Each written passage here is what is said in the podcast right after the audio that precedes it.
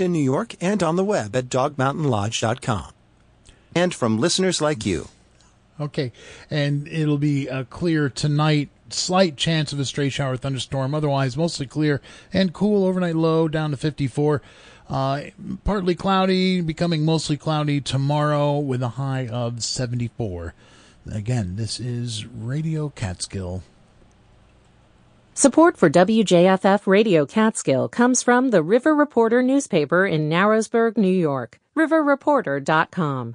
From the Women's Health Center in Honesdale, Hamlin, Waymart, Carbondale, and Lords Valley in Pennsylvania. Physicians and certified midwives who deliver. The Women's Health Center is a Wayne Memorial Community Health Center. WMH.org.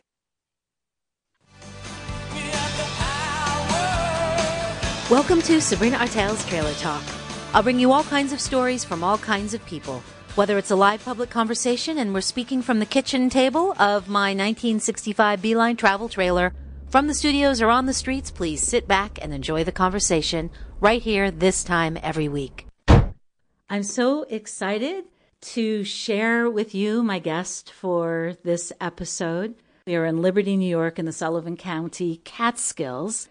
I am sitting with Nathaniel Whitmore. He is our region's expert in identification and use of wild plants and mushrooms. He's an herbalist, a forager, a mushroom expert.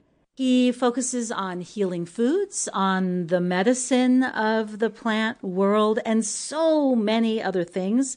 Truly, Nathaniel is a legend in these parts, as they say. So I'm very, very happy to be able to have this conversation.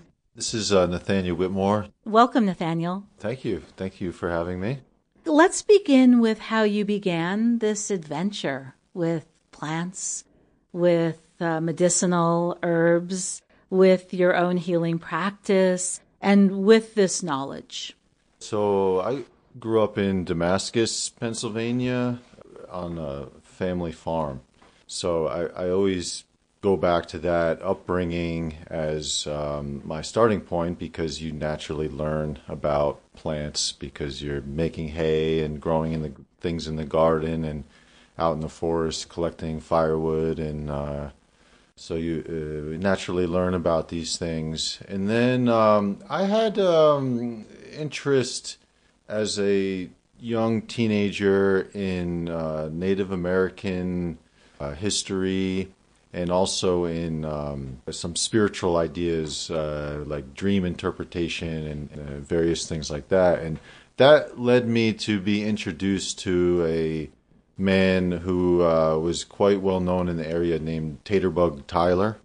And uh, he was a he was a, a local folk healer, medicine man he was a ginseng hunter and he started teaching me about wild foods and making maple syrup and picking different kinds of herbs. He's the one that got me started uh, thinking about medicine because as a young person, I was relatively healthy. And um, what gets most people into this so called alternative uh, medicine world is often some kind of sickness or something that that stimulates people to, to, go an alternate route. For me, it was kind of more organic. It's hard to pinpoint what it was, but uh, Taterbug's influence was was kind of the starting point. Nathaniel Taterbug, I want to learn a little bit more about this teacher of yours. You mentioned ginseng hunting. So, what is that? Is this around us here in the Catskills and the Upper Delaware region in the Northeast? So often people are surprised to learn about American ginseng being here, but this was a, a major region for American ginseng. Pretty much all of the Appalachian Mountain Range is and or was basically it was over harvested and then even more so than that the habitat destruction uh, really did a, a number on the uh, ginseng stands in the wild. So it's it's pretty much rare. And then the deer browse it down so that it's not really able to recover. But at one point ginseng was the number one export from the united states of america it was a big part of the fur trade and other resource mm. extraction. It's such an important medicine that it, it climbed to uh, at its peak of export. It was it was number one, but because of greed and the normal kinds of things that take down businesses and um, and these kinds of things, basically people started harvesting at the wrong time and adulterating and the, and the whole market kind of fell from that. And then the environmental destruction that followed made it so that there's not enough really to pick. It's it's protected now it's protected by international trade law. And you're also describing colonialism you're describing uh, extractive I- industry destruction. My main interest in regards to herbs is in using wild plants. So my feeling is that um, you know right now most of the research still today, although it's not well known, but most of the active research into herbal medicine is by pharmaceutical companies that are trying to find chemicals that can then be copied. Uh, to me, some of the most important research is to look back into the history and understand how the Native Americans were utilizing the plants and, and also how they were conducting themselves in a way that was sustainable. Just looking out the windows here, right? There are so many. You already pointed out this plant that was growing on our way to the kitchen table, which is what? This is called gold thread. I tease those roots out of the mossy ground there. And um, so what we have here on the table is a small plant with some long, almost thread-looking yellow roots. Its uh, scientific name is Coptis. In the earlier days of this country, it was known as canker root because it was a well-known canker sore remedy. It is uh, related chemically and medicinally to the uh, herb golden seal into many other herbs, which we classify as berberine containing yellow antimicrobials.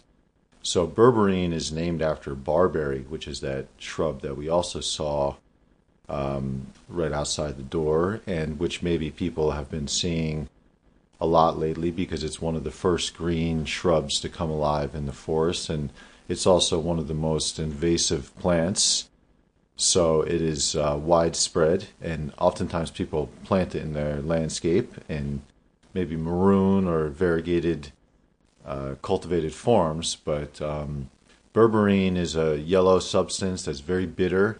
It's very antimicrobial, uh, meaning antibacterial, antiviral, antifungal, and um, to the best of my knowledge, these herbs are pretty much the strongest antimicrobials that are widely available in our area. So, um, of course, the Coptis isn't used much today because it's so small. Although there's a related species used in Chinese medicine that is also one of the top antimicrobials in Chinese medicine, that even though it's still called gold thread, the rhizome is much thicker and more fleshy. And another plant you had me taste, it was absolutely delicious. I've passed it thousands of times and not even noticed it. Can you describe that one? Uh, yeah, that's called toothwort. And um, I guess uh, at first glance, some people are worried that it's poison ivy because it superficially resembles that, being that it, it has the three leaves. And toothwort refers to the tooth the the large teeth on the on the leaflets, uh, and then it has a, a mustardy, horseradishy, pungent flavor. And uh, yeah, it can. We just nibbled on the leaves to get that flavor, but the root, the the flavor will be even a little more crisper and cleaner, more of that pure horseradish kind of taste because the the leaf has more of the the, the green stuff in it, and adds to the flavor and um, yeah, that can be. Um, of course, it, it, usually only occurs in small amounts in the wetlands like that, but um, the flavor is so strong you could always pick just a tiny bit and flavor a salad or a sandwich or something like that. I'm speaking with Nathaniel Whitmore, and he is our region's expert. We're in the Northeast, in the Catskills, and the Delaware Valley River Basin. An expert in identification and the use of wild plants and mushrooms, and also a wild crafter. What I'm wondering, Nathaniel, is because this work, this knowledge, this study of yours is, is, something you've dedicated your life to and are continuing to, and it's part of of an overall well-being with our relationship with the planet Earth, with this land around us, and with traditions, which are ancient ones. You've acknowledged the indigenous traditions and the depth of that knowledge. I'm just wondering, though, how do you frame this for us so it's not just kind of um, people somehow, you know, going into the woods and taking things and it being a continuation of just consumption? And how you would describe it for us about your own relationship with this wild world around us. When I first started to read about wild edibles, there is a book, one of the first I encountered Peterson's Guide, the well known nature series Peterson's Guides. In the foreword, the author or authors were discussing how people will mention that maybe there's an environmental concern with the harvesting of wild plants. And they brought up that it really wasn't wild crafters picking a few herbs or wild edibles that was ultimately harming the population of those plants. I stuck with that basic standpoint for a long time. Uh, rec- more recently, the last several years, I've spent a lot more time uh, going into New York City as well as other urban areas, but especially from here to New York City, I've seen I've seen a lot of different places and considered the plant populations and, and what's happening and um, and then also, I've recently returned to my family's farm after being gone for um, many years. And even in my short lifetime, I, I can acknowledge how many things are lost. That farm is still one of the more lush places I know, but is nowhere near as lush as it was when I first started learning about wild edibles. So only in recent years I returned to that thinking about one of those first uh, issues that was brought up, which I kind of just formed my stance on and stuck with it.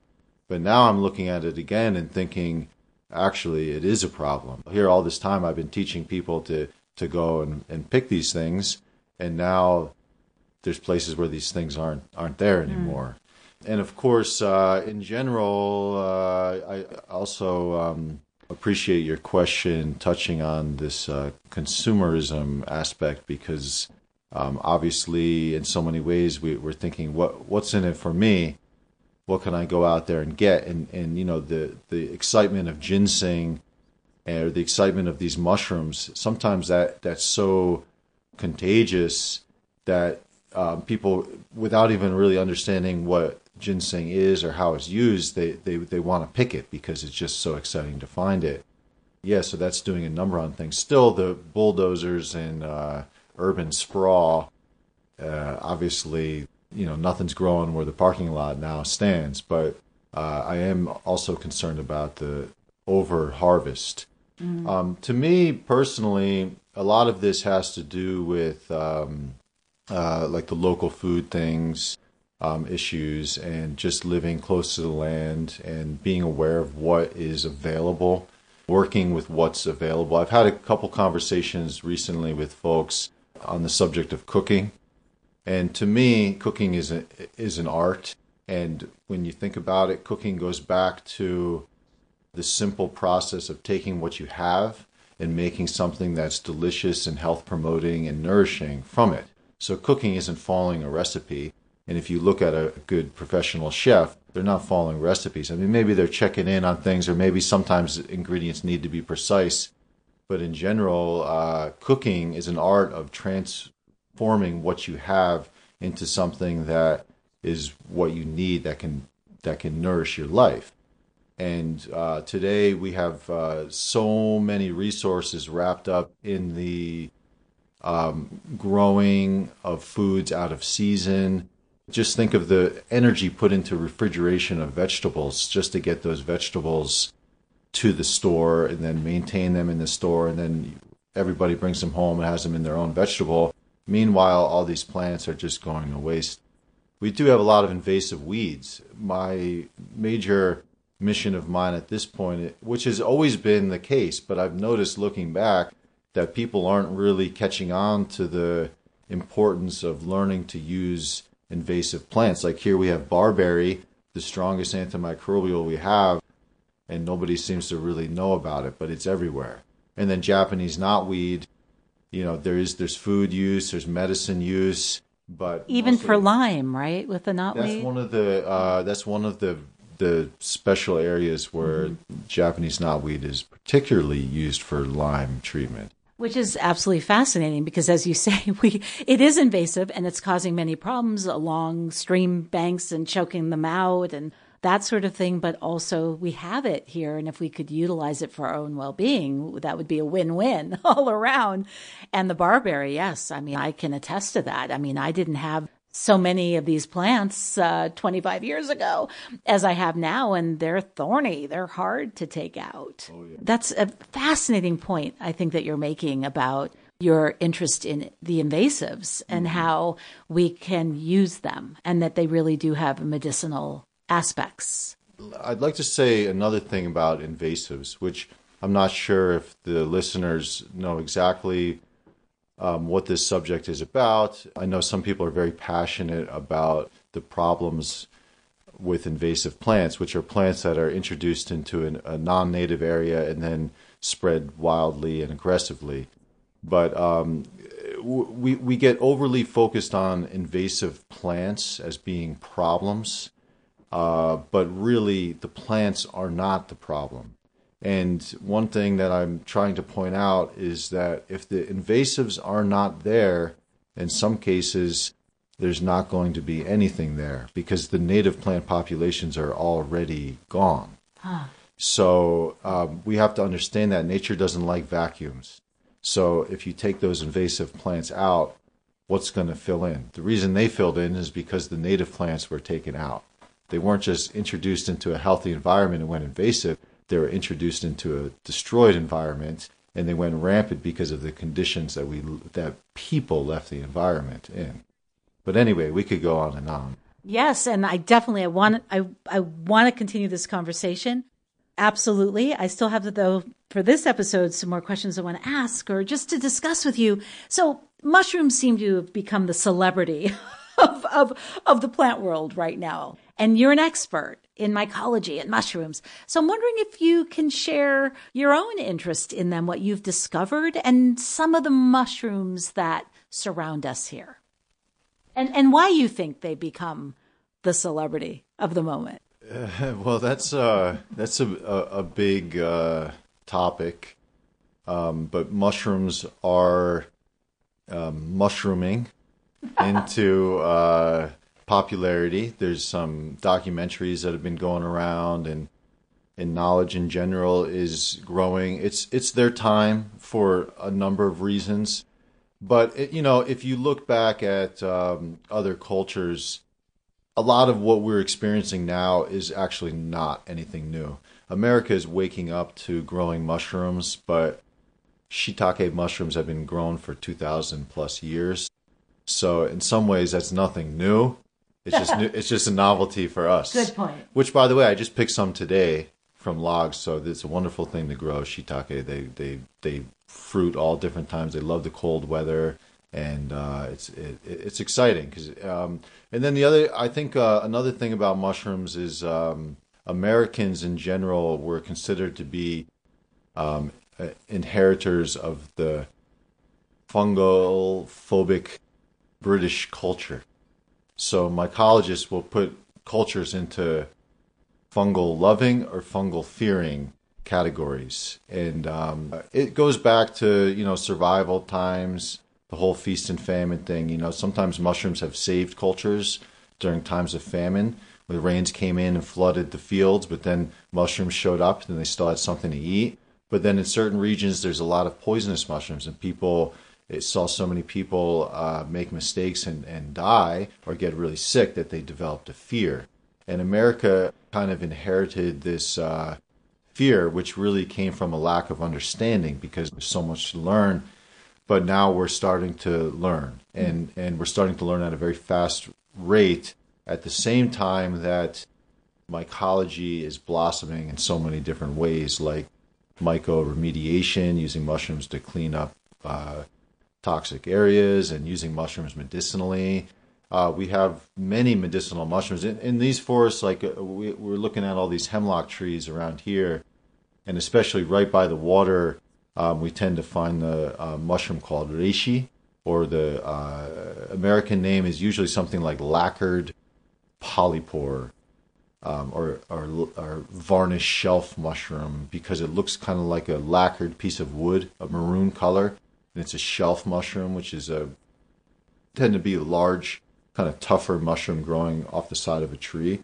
So they grow on these hemlocks, and they're actually one of the most revered medicinal mushrooms. If you went to uh, Chinatown herb shop, you'd see a whole wall on, in some places of different kinds of reishi mushrooms. Incredible. Yes, I've seen what you're describing on these trees right right outside this window. So that's exciting. I should also mention that we're also coming into morel mushroom season. This is not the best area for morels, but there are spots where they're abundant. So sometimes people are surprised to learn that, that they're here. Um, in a couple more weeks, they'll they'll get started, and uh, and there's other mushrooms that that come with them. I'm just wondering um, before we conclude if there's something you want to share with our listeners about the work that you do, maybe a favorite uh, sort of uh, adventure you have where you discover something in the woods or out there in the wilds, or or just a message you want to send us off with?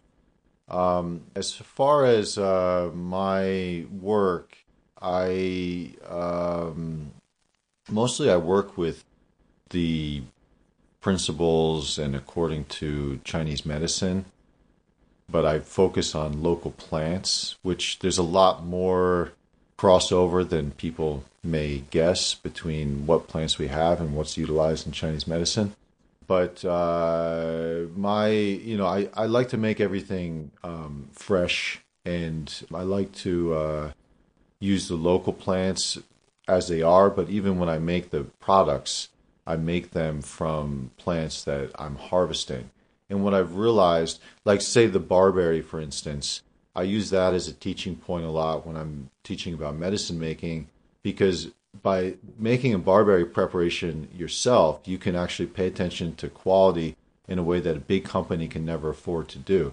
Because you're going to pull those roots out and you're going to scrape the outer layer of bark off.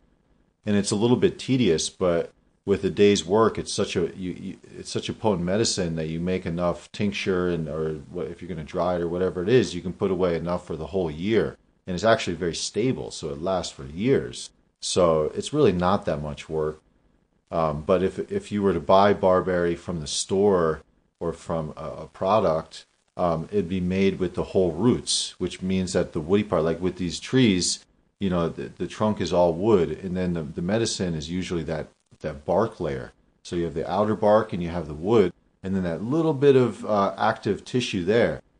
Well, for the big company, they're going to chop up that whole woody root, so you have 90% inert material where if you make it yourself, you scrape off the part that you're supposed to use. So you can actually, you're making a better product by doing it yourself. Way cheaper. Herbal products are often overpriced and it's, it's a big problem because people are spending a lot of money, but then they might not even be buying a good product and they don't know how to assess it. So that's why I try to teach people how to use the plants that are local, how to understand their, their qualities and how to best prepare them. And that's basically my that's what I do, and that's my message, and that's what I think is the, the best way to use herbal medicine. And Nathaniel, is there something you've learned from being in the wild, from the plants, from nature that's surrounding you? I guess um, I like to.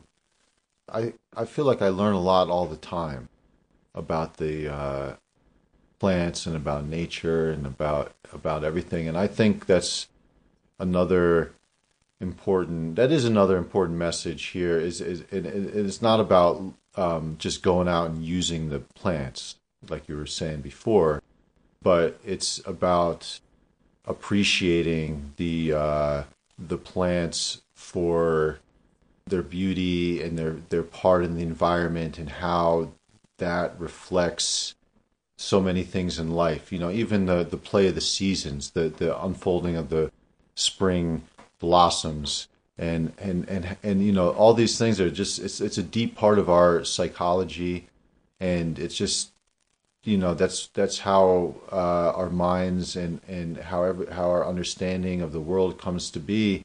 And now today we have everybody glued to screens all day long and and and it's like nature is something that you get a picture of on your cell phone or something. There's a concept in old uh, Japan that's translated as uh, uh, education for pregnancy.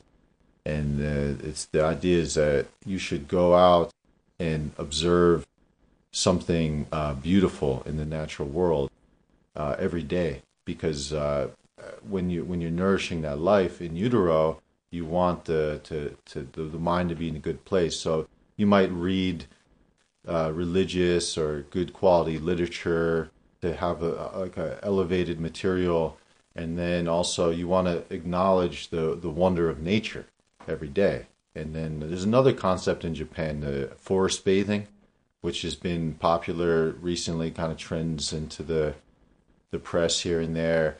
And but they're just looking at how healthy it is to take some time like the stop and smell the roses idea. Stop and look at things appreciate things and that's how we learn from nature.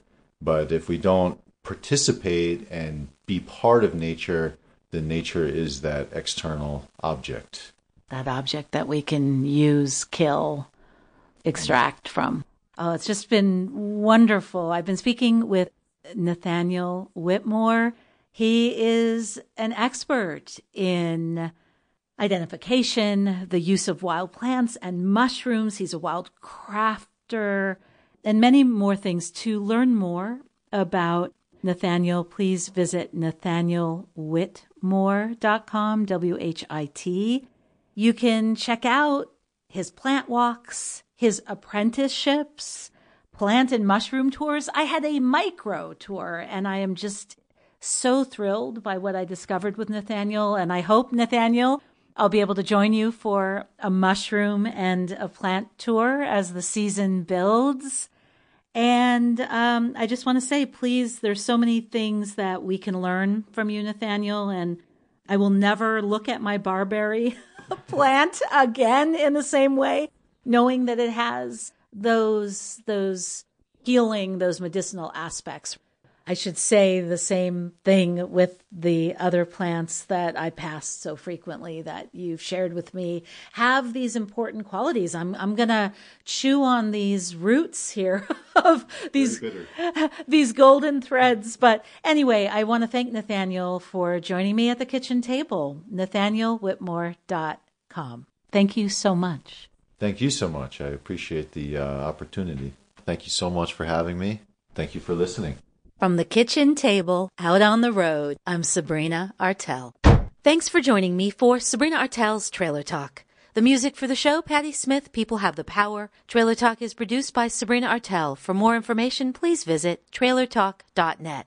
Special thanks to WJFF Radio Catskill and the numerous people who have donated their time, resources, and conversations to make Trailer Talk possible. Thank you all who joined me in these conversations. I'm Sabrina Artel. Safe travels. This is uh, Todd from Highland Park, New Jersey. I listen to Bullseye with Jesse Thorn because I love his enthusiasm. I'm Jesse Thorn. This week, singer songwriter Liz Phair talks about her new album Soberish, plus Brat Pack heartthrob Andrew McCarthy. That's on the next Bullseye from MaximumFun.org and NPR. Thursday afternoon at 2 on Radio Catskill. Radio Catskill. Public radio for the Catskills in Northeast Pennsylvania.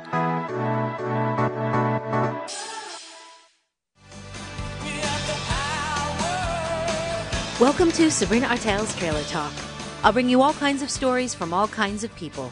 Whether it's a live public conversation and we're speaking from the kitchen table of my 1965 Beeline travel trailer, From the studios or on the streets, please sit back and enjoy the conversation right here this time every week. My guest today is Laura Chavez Silverman from the Outside Institute.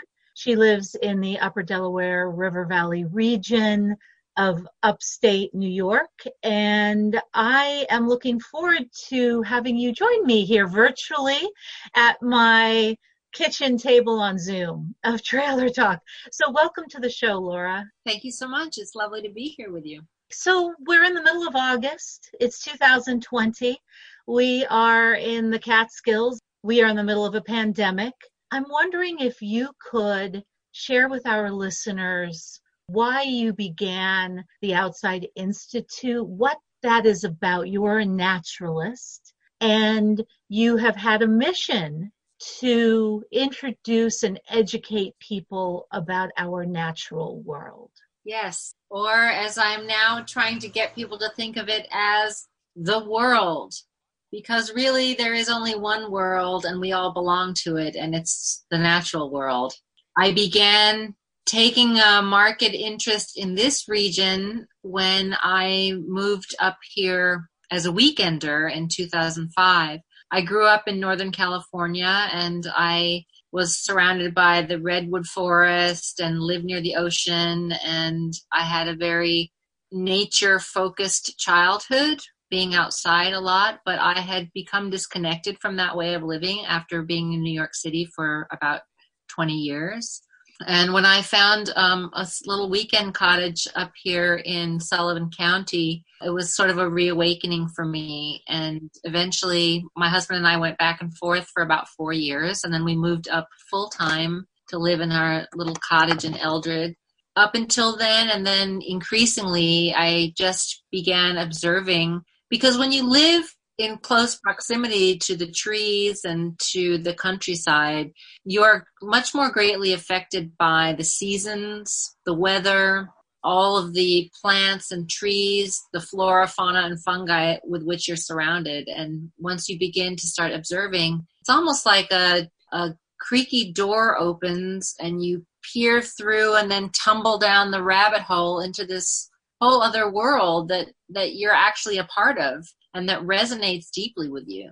So, to be perfectly honest, wild mushrooms were kind of my gateway drug. I'm a cook and I was very interested in finding wild mushrooms that were edible. That kind of lured me out into the woods on my own on the quest. And as I tell a lot of people who are interested in foraging now, and that's practically everybody it seems, you can't really forage for one thing because if you go out with too much of an agenda, you're certain to be foiled. And also because every one thing is connected to all the other things. So in order to find wild mushrooms, you have to understand which trees they grow with. So you have to learn to identify trees.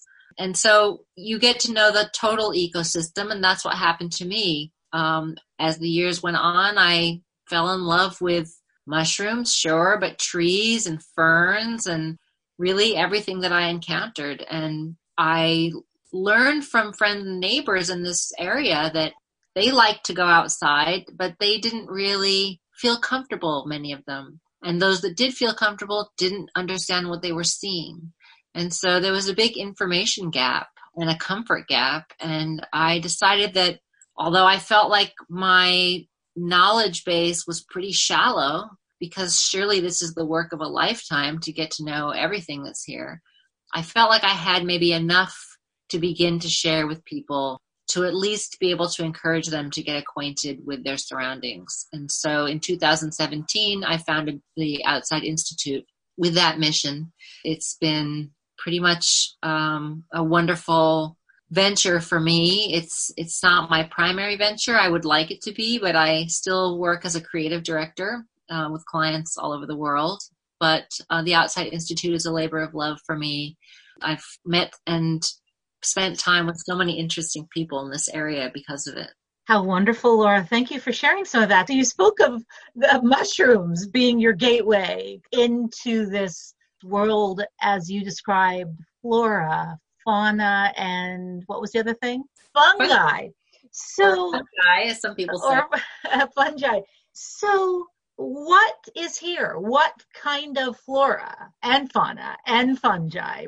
If you could describe this for our listeners and for me, since we right now are not face to face walking together. Sure.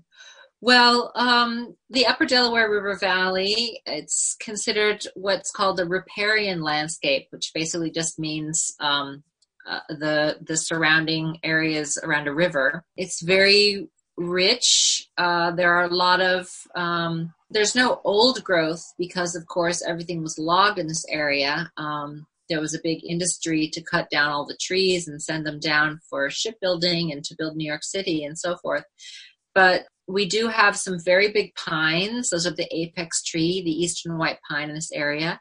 A lot of hemlocks that have regrown, and many, many beautiful types of trees birch, oak, beech, um, American hornbeam, cherry trees. Um, there's a, a great, great diversity because, of course, one of the wonderful things that we learn from nature is that it's entirely dependent on this incredible diversity of organisms, which are all interconnected. And we are one of those organisms. And, um, you know, you can venture out into the woods, and as you become acquainted with the ecosystem, you'll learn to identify imbalances. For instance, we have a lot of the hay scented fern in our woods and fields in this area. And while they're very lovely, many times you'll notice that they're a giant monoculture. They'll be the only thing growing in the forest. And that is a direct consequence of the imbalance of deer that we have. Because the hay scented fern is not um, a favorite of the deer, and they leave it behind, favoring instead a lot of woodland plants and ephemerals that we kind of wish we had more of. You know, when you go out, you'll see a lot of what people call invasive plants as well plants that didn't really originate in this country but came over over hundreds of years, some more recently. Many of them that thrive here are from Asia because our climates are similar. And so we have the Japanese knotweed that you know lines the Delaware up here. And we have a Japanese barberry and Asian bittersweet and all kinds of things that people get all panties in a twist about because they're not supposed to be here. But I like to think that the um, the invasive plant dialogue that we have in this country quite mirrors the one that we have about immigrants. Um, that we have a very short window into our total ecology. I mean, what we'll be here, what, 80 years or something, 100 years? That's nothing. We don't really know what the impact of these plants is, and we don't really understand evolution per se. And um, we're not really the arbiters, you know. A lot of the plants are here because we brought them over some of them are here on purpose because they were beautiful ornamentals. Some came over by accident on ships and in planes and brought by people. And nature sorts it all out. It's all happening. It's all good. Um, well, it's fascinating you mentioned the Japanese knotweed because I know that that has been used in uh, Lyme treatment for people who who are struggling with that infection. So that's kind of a fascinating thing because we certainly have that as an issue in this region. And then there's also the knotweed that's it's readily available. Yes, and certainly the same is true with the barberry that has a berberine in the roots. That's also very good for Lyme. So while it's a bush whose rounded shape and creates a humid environment that's preferred by ticks, the root also offers up a medicine that's good for fighting Lyme. That's really very fascinating. So you're describing humanity as really very temporary in this natural world, right? As a, a part of it, we're we're all connected and a part of it, but also there's so much that's unknown and that we as human beings don't understand. If I'm understanding you, I think that we have this um, this unfounded or wrongly founded notion that we are at the center of the universe. And I think that in this time of the pandemic, there's been an increasing awareness that we are really not in control and that we have to understand more the ways in which we are interconnected. I mean, these viruses are unleashed in areas where we are deforesting, killing wildlife, strip mining in these sort of border areas that perhaps we really shouldn't be crossing into or creating the imbalances that we are. And one of the effects is that these viruses are unleashed upon us. Um, so it's just a time for some serious contemplation, I think. And I think many people have had the time and space to reflect more deeply about our role and the fact that we're not actually at the center of the universe and in control as I think we've felt we were for a couple hundred years maybe. I'm just curious other mirrors or analogies that you're discovering as you go deeper into your education with the natural world. Yeah, thank you for bringing up that very interesting topic because what I've found is that there is a metaphor or an analogy in nature for virtually everything. You can go into the forest with any problem and find your solution there. You are witness to the entire cycle of life and death constantly going on around you. I remember being on a walk and a woman pointed down at the ground where the beautiful silvery bark of a birch tree had fallen onto the forest floor and was in the process of decaying. And she said to me, You know, I look at that and I feel okay about getting older. And I knew exactly what she meant. I mean, nature is such a judgment free zone. Nobody cares in the woods how much you weigh, what's in your bank account. The birds don't care if you color your hair. No squirrel's going to ask you where you bought those boots all those trappings that we bring to life fall away.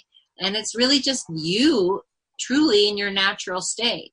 And there you, as you begin to become the witness, the observer, to really learn how to see, to open your eyes and stop seeing a sea of green and instead focus on each individual plant, each tiny bug, you know, I once came across um, some aphids on a milkweed plant, and I became very upset, thinking that the aphids were somehow compromising the plant. And I was, my friend and I were actually trying to brush the aphids off the milkweed. And then I went home and did some research, and I found out that in fact the aphids on the milkweed attract ants, and these ants actually farm the aphids because the aphids produce a kind of nectar that the ants find delicious. And none of it affects the milkweed adversely. So there's these colonies of aphids. They're kept by ants almost in the same way that we would tend sheep or something for the milk. They get this honeydew nectar that they produce. And so there's so many little symbioses and partnerships and collaborations happening in the natural world you know, the more that we discover about the mycelium, the fungal network that underpins the entire forest floor, and how that acts as a communication network, allowing trees, even across species, to communicate and to transfer nutrients to one another. You know, you understand greater concepts like collaboration and selflessness, altruism, acceptance, resilience all of these things become alive and deeply palpable when you're in nature. Incredible. There's something so extraordinary right? It, it creates uh, awe to be witness and to participate to allow ourselves to participate in this world as you say to observe very specifically. It's so uh, i want this so badly for other people. This joy this sense of wonder, this feeling of acceptance and comfort, this return to something so deeply primal, the sense of belonging. I mean, it's, I can't really say enough about it. You began to describe some of the diversity of trees in this region, in the region where you live, in the Sullivan County Catskills and the Upper Delaware River Valley region. What are some of the other plants that are there? You're describing also symbiosis, relationships that this world, this natural world, expresses. Yeah, I'll tell you about some of my favorite friends. So I mentioned yes. milkweed. uh, which is a wonderful, beautiful plant. It's edible in it's many of its stages for us. Um, it exudes a, a milky latex, which is how it gets its common name. That latex actually helps the monarch butterfly have a successful life cycle. What happens is that the the butterfly lays its eggs on the milkweed plant, and when the caterpillars are born, they eat the leaves and ingest the toxic latex that's in these leaves, and that renders them toxic to predators. So it's sort of a survival strategy for them. I like to eat the shoots in early spring, and then the flower heads are like little tiny broccolis that you can eat in the early summer, and then the flower heads open and make these beautiful, fragrant pink pom pom flowers. And I love to ferment those for a wild, kind of a wild kombucha that I make. And then the flowers die back and the seed pods uh, form. And they're like little tiny okra pods that you can fry and eat. So the plant has to be cooked in order to be edible because of the latex that it contains. But it's a wonderful support to all kinds of pollinators. It's a beautiful plant uh, and it thrives in sunny meadows here. Um, there's a lot of medicinal plants. I mean, almost all plants are medicinal. They have uh, wonderful properties. You know, I I don't like to encourage people to think of plants only as something that they can use do you know what I mean? I think we really have to understand how plants function in the in the ecosystem in order to well, understand. I think that's very important. Actually, I'm glad you're bringing that up because otherwise it just becomes about uh, more consumption. Exactly. So one of the things I say to people that come on my walks is that nature is not a retail boutique. And we really are trained in this very consumerist attitude. I totally understand that. I mean, that's kind of how I was when I went out into the woods looking for wild mushrooms, right? I was like, I want something free for dinner. You know, that's okay. As things come into greater focus and we get a, a bigger understanding of what's really going on, then we and we see, you know, no, you wouldn't go into a meadow and harvest all of the milkweed because the monarch butterflies and the other pollinators need some. So you take a little bit for what you need. And learning to how to redefine that is, is part of learning how to be part of nature. So there's St. John's wort, um, Hypericum perforatum, which is a, a beautiful meadow plant that's growing now, usually at the edges of fields. It's got a bright little sunny yellow flower that sticks up, beckoning you to it. And um, if you rub those little flower heads and the buds between your fingers, you'll see they turn a deep maroon color. It's uh, full of this antioxidant rich substance. And St. John's wort is infused in oil, makes a wonderful topical for bruises and bumps. It's great for nerve pain. It helps, it's very healing. Um, people probably recognize it as something that's been touted as an antidepressant. I generally use it as a topical. Some people even use it as a sunscreen, although for other people it can cause a sun sensitivity. So you kind of have to figure out where you where you are on that spectrum. Another one of my Thank you, Laura. Yes, thank you for sharing this. It's amazing. My my mind is going to uh, seeing some of these plants that you're describing in our area.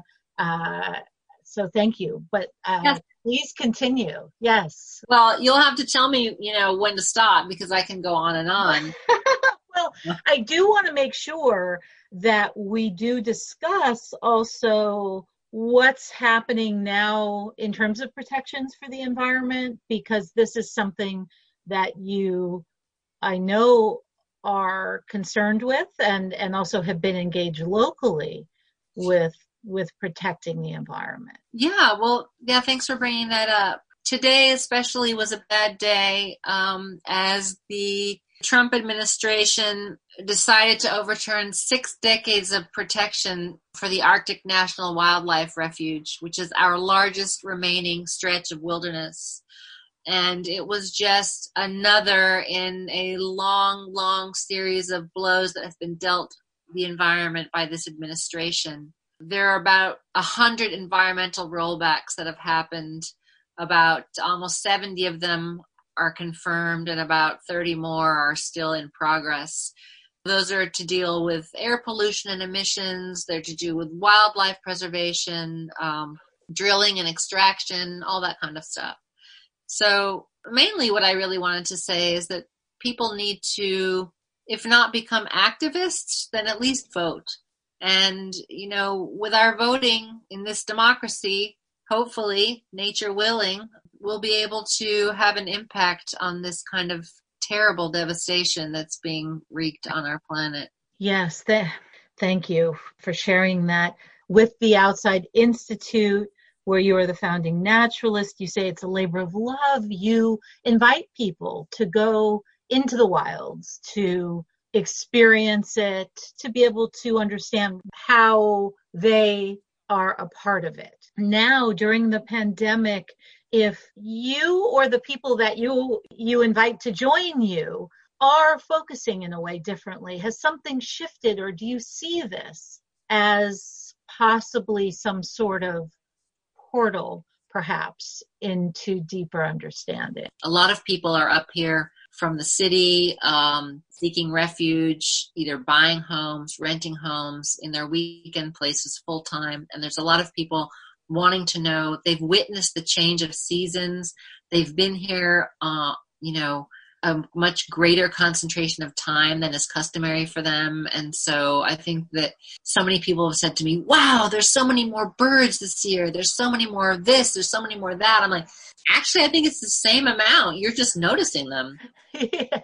So it's been a pleasure to lead private walks for people. I'm not seeing people in quite the same way but those that I have seen, and you know, I am doing, I do a series of video tutorials on Instagram to share plant knowledge so people can still be learning from me that way. And of course, we have our field guides, so hopefully, those are a support to people who are trying to identify plants in this region. But you know, as I said before, I do think there's an increased awareness, there's a heightened desire to connect with nature to learn more about nature, to be more in nature. You know, there's just countless studies and so much research that's been done to conclusively prove that time spent in nature is healing. It lowers stress, it lowers cortisol, it improves mood, it enhances sleep, yada, yada, yada. Do we really need studies to tell us what we already feel, you know, innately? Um, although you know there are some people as i mentioned before who have a level of discomfort about going out in the natural world. There's fear of ticks there's fear of bears there's lots of fears. And i understand that. You know we're not really comfortable because we we've lost that connection. And so i think a lot of people are trying to get it back now. I i hope i fervently hope it's a portal into another era I think we're ready for it. I think we need it. Um, you know, one can hope. You mentioned some of your favorites. I mean, you began talking about fungi, mushrooms, uh, foraging for them. Uh, what are some of the names of your favorites that you might find if you opened your door and began a walk? Well, and you know, mushrooms are quite seasonal and they're very dependent on weather. They like uh, just the right temperature and the right amount of water, and they right they love moss and rotten trees, and you know, different mushrooms love different things. But here we are in uh, mid-August, and for instance, last week I found black trumpet mushrooms, which are a kind of chanterelle, which are my very favorites. So that was wonderful. Uh, you can still be finding chicken of the woods mushrooms right now. Oyster mushrooms, the summer oysters have been fruiting. And there's lots of boletes at this time of year. Boletes are the mushrooms that have pores, not gills. They're uh, like porcini. Some of them are very delicious. Some of them are poisonous. Some of them stain blue. Some of them are sticky candy apple red. Some of them are bright yellow there are so many boletes that there's um, an entire Facebook page just dedicated to identification of boletes and many websites too. And this is a very high risk venture, actually, isn't it? If you're going out foraging for mushrooms, I mean, this is something where you really have to have education. Yes, for all plants. There are toxic plants that can kill you as well. So uh, you have to remember the forager's adage when in doubt, throw it out and only ingest something that you're 100% certain. But the good news is that um, you know the the the choicest wild mushrooms are um, pretty easy to identify and have very few toxic lookalikes.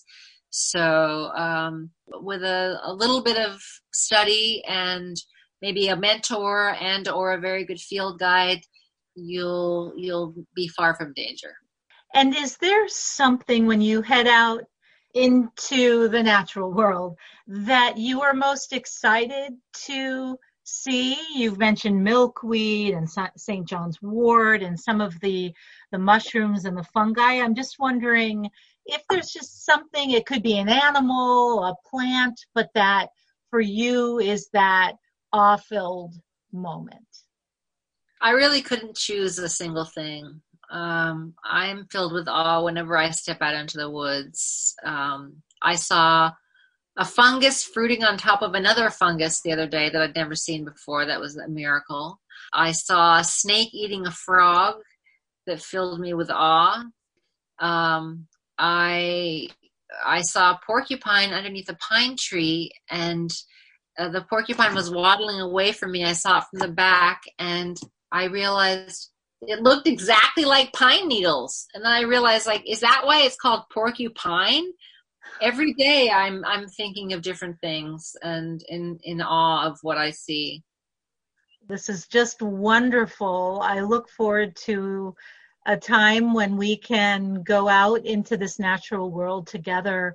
But it's so delightful and uh, very beautiful. And actually, uh, there's also a kind of a heartbreak to it as well because of certain threats to this natural world. But being able to share with you some of your knowledge is really very special. Is there anything else you'd like to share with us? I just want to encourage people to be courageous and go out. If you're afraid of bears or ticks or whatever, you know, find out the best ways to deal with those fears. Be prepared, be aware, take several friends, but don't be deterred. Always go outside, be in nature, and be in touch with your own true nature. Thank you so much. My guest is Laura Chavez Silverman, who's the founding naturalist from the Outside Institute. You can find out more by going to theoutsideinstitute.org. And it's just been really very special to speak with you, Laura. It's been my pleasure. Thank you, Sabrina. You're welcome. From the kitchen table out on the road, I'm Sabrina Artel. Thanks for joining me for Sabrina Artel's Trailer Talk. The music for the show, Patti Smith, People Have the Power. Trailer Talk is produced by Sabrina Artel. For more information, please visit trailertalk.net. Special thanks to WJFF Radio Catskill and the numerous people who have donated their time, resources, and conversations to make Trailer Talk possible. Thank you all who joined me in these conversations. I'm Sabrina Artel safe travels. Hi, I'm Nina Totenberg. Are you someone who talks about how great public radio is, but you're still not a donor? Rather than wait for the next pledge drive, you can support the programs you love by donating that unwanted vehicle. It could be worth hundreds of dollars to this station, and you could get a tax deduction. Or you could just give us hundreds of dollars directly. We'd like that a lot. And thank you go to WJFFradio.org and donate right now. You're listening to Radio Catskill, public radio for the Catskills and Northeast Pennsylvania. WJFF Jeffersonville.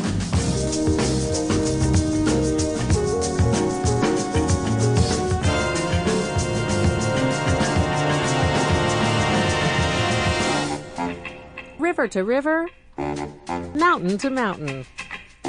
Radio Catskill. Support comes from the Law Office of John Ferrara in Monticello, providing legal services in the areas of matrimonial and family law and criminal defense. John.Ferrara557 at gmail.com. Support comes from The Vintage House on Main Street, Jeffersonville featuring eclectic furnishings, clothing, antiques, records, and books in a charming 19th century house. vintagehousejville.com, and on Instagram at vintagehousejville.